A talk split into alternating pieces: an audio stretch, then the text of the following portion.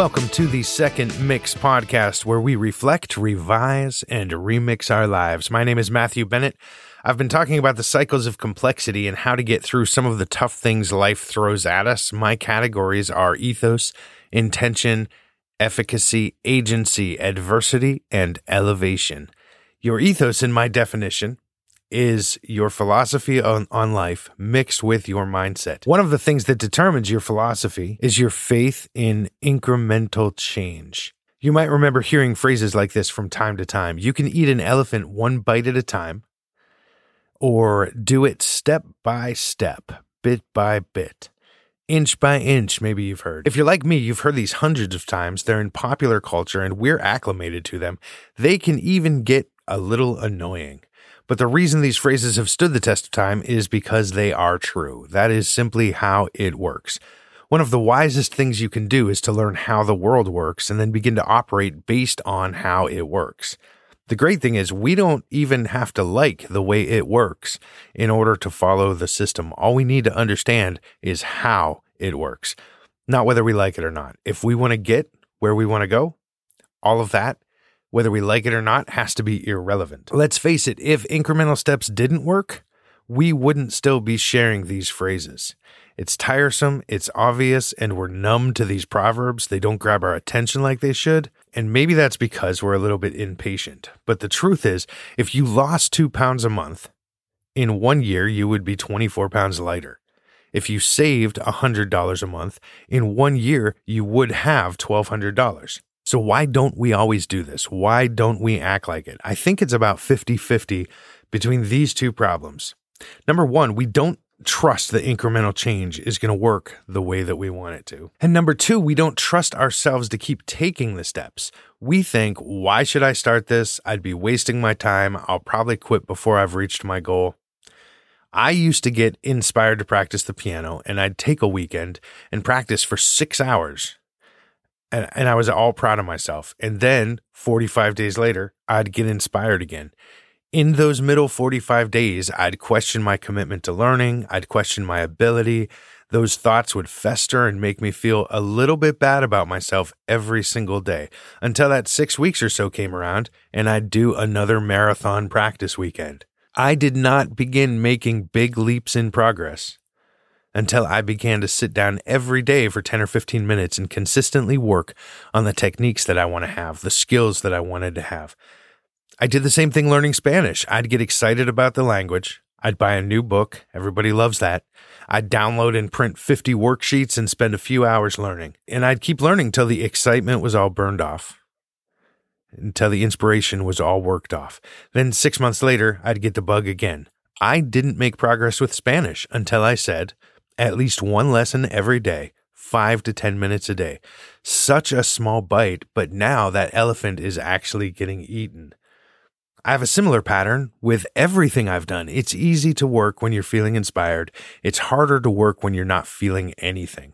It's fun to spend hours setting up a new business. It's harder to look for clients, to make the calls, and to experience the rejection. The great news of the day is that you don't have to trust yourself. You only have to put faith in incremental change, faith in the way the world works, and then take those small bites, those small steps. Then just work on today. Take the biggest step you can today towards your goals and desires. Doesn't matter if it's small, doesn't matter if it seems like much, little steps in the right direction. As long as you keep taking the little steps, you'll begin to see progress. And that's going to inspire you to sometimes take larger steps. Jim Rohn defined failure this way a few simple errors in judgment practiced every day. What if you ate just a little bit unhealthy every day for five years? The destruction doesn't come after one day, but after five years of just a little bit unhealthy, the disaster will be coming. Life accumulates the good, the bad, everything that you have now is the accumulated effect of everything you've done up till now. This is inescapable. We are either accumulating the good stuff or the bad stuff. Maybe a little bit of both in different areas of our lives at the same time. Are you accumulating liabilities for your future or are you accumulating equity for the future?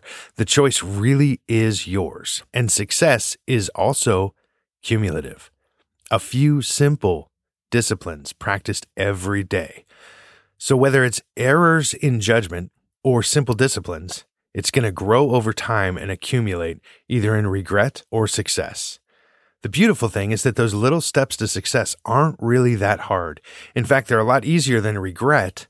And the returns in your joy and self esteem, those returns are early. You start feeling good about yourself almost immediately, even when you haven't reached the goal. So the promise here is clear.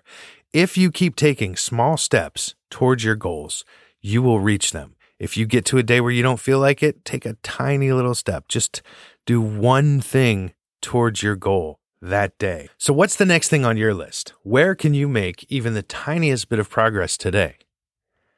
I assure you that one step will lead to another, and then another, and you'll not only be cleaning up that list of things you've got blocking up your mind, you're also going to be able to see clearly the next steps that you need to take. I want to be proud of every day. At the end of each day, I want to be able to say, if every day is like this, then it will be no problem achieving all my goals. It'll take some time, but I'll get there.